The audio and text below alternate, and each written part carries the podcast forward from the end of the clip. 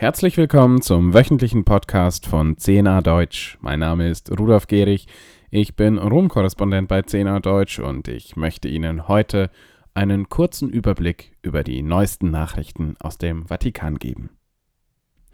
Das Leben innerhalb der großen Vatikanmauern hat schon immer die Fantasie von Romanautoren und Filmemachern angeregt. Was durch Hollywood häufig so an den Haaren herbeigezogen rüberkommt, wird jedoch das ein oder andere Mal von der Realität eingeholt. So beschäftigt sich der Vatikan momentan mit einem mutmaßlichen Spionagefall. Was zunächst absurd klingt, wird am heutigen Freitag tatsächlich vor Gericht verhandelt. Im Korruptionsprozess um Kardinal Angelo Becciu haben jahrelange Ermittlungen schließlich zu einem Verfahren geführt, in dem es um eine ganze Reihe von Verbrechen geht, darunter Erpressung, Veruntreuung, Betrug, Geldwäsche und Amtsmissbrauch. Am heutigen Freitag dagegen beschäftigt sich das Gericht mit Wanzen und Dossiers des italienischen Geheimdienstes. Die Nachrichtenagentur A P meldete am gestrigen Donnerstag, dass laut Zeugenaussage einer der Top-Berater von Papst Franziskus sein Büro nach Wanzen durchsuchen ließ. Und zwar durch Mitglieder des italienischen Geheimdienstes. Erzbischof Edgar Peña Parra, Nachfolger von Kardinal Angelo Becciu im Staatssekretariat, soll zudem von den Spitzeln des Geheimdienstes Berichte in Auftrag gegeben haben. Das wirft die Frage auf, haben ausländische Geheimdienstmitarbeiter im Heiligen Stuhl Abhördienste geleistet, ohne dafür die zuständigen Behörden des Kleinstaates zu informieren? Eine Wanze sei zwar nicht gefunden worden, doch Peña Parra habe den Geheimdienstagenten gebeten, geheime Dossiers über Schlüsselfiguren anzufertigen. So heißt es im Bericht von A P. Es wäre nicht das erste Mal, dass das Staatssekretariat nachrichtendienstliche Tätigkeiten angeblich auslagert. Kardinal Angelo Becciu selbst steht unter anderem deshalb vor Gericht, weil er eine angebliche Expertin beauftragt haben soll, für den Vatikan Geiselverhandlungen zu führen. Mittlerweile ermittelt der Vatikan wegen Veruntreuung gegen die selbsternannte Sicherheitsberaterin. Diese wiederum behauptet, Kardinal Becciu habe sie gebeten, Dossiers mit belastenden Informationen über Vatikanpersonal zu erstellen. Becciu selbst hat wiederholt jedes Fehlverhalten abgestritten. Papst Franziskus jedoch hat ihm bereits zwanzig zwanzig die Rechte und Privilegien eines Kardinals wieder aberkannt. An die Öffentlichkeit geriet der Skandal um Kardinal Becciu im Zuge der Ermittlungen der vatikanischen Behörden in ein Immobiliengeschäft des Staatssekretariats an der Sloane Avenue in London.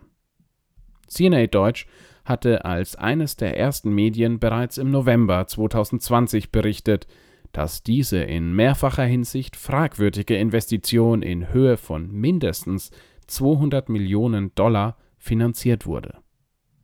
Woher hatte das Staatssekretariat des Vatikans solche Summen? Wie gingen die italienischen Geschäftsmänner damit um, die im und mit dem Staatssekretariat solche Gelder hantiert haben sollen? All das sind Fragen, die wie die sprichwörtliche Spitze eines Eisbergs auf weitere Vorgänge im Vatikan verweisen, die nun das Verfahren klären helfen soll. Wir von C N A Deutsch werden selbstverständlich weiter darüber berichten. Über eine weitreichende Veränderung haben wir bereits Anfang der Woche berichtet. In einem Motu Proprio hat Papst Franziskus eine Strukturänderung bei der Glaubenskongregation vorgenommen. Künftig soll diese Kongregation zwei verschiedene Sekretäre erhalten, damit die beiden Abteilungen für die Disziplinar- und Lehrbefugnisse noch deutlicher voneinander getrennt sind. Der Glaubenskongregation steht nach wie vor der Präfekt vor, er wird nun jedoch von zwei Sekretären vertreten. In seinem Schreiben begründet Papst Franziskus diesen Schritt damit, dass er dem Bereich der Glaubenslehre mehr Bedeutung verleihen möchte, weil die Lehre elementar für die Förderung des Glaubens sei. Gleichzeitig soll die disziplinarische Tätigkeit der Glaubenskongregation nicht eingeschränkt werden, da diese jetzt besonders in der Aufarbeitung der Missbrauchskrise essentiell sei. Ein Motto proprio ist übrigens der Beschluss eines Papstes, den er, wie der lateinische Ausdruck zeigt, aus eigenem Antrieb erlässt.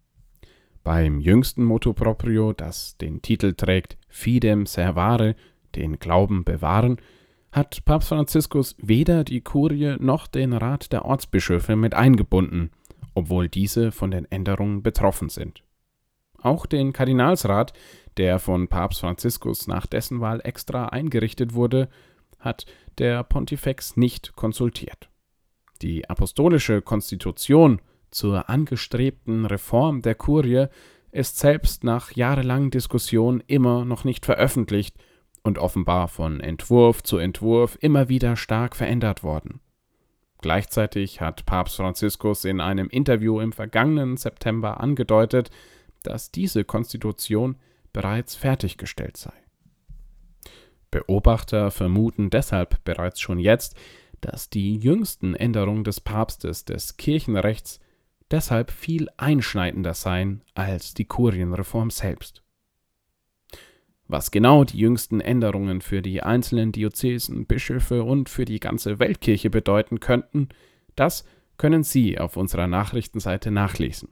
Dort finden Sie neben der Analyse auch alle weiteren Artikel, Reportagen und Meldungen aus der Weltkirche.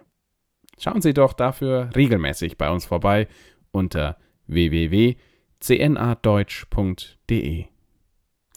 Ich wünsche Ihnen noch einen gesegneten Freitag und hoffentlich ein entspanntes Wochenende. Vielleicht ja auch mit einem guten Buch. Muss ja nicht immer zwingend ein Vatikan-Krimi sein. Wir hören uns wieder nächste Woche. Bis dahin alles Gute und Gottes Segen. Ihr Rudolf Gehrig.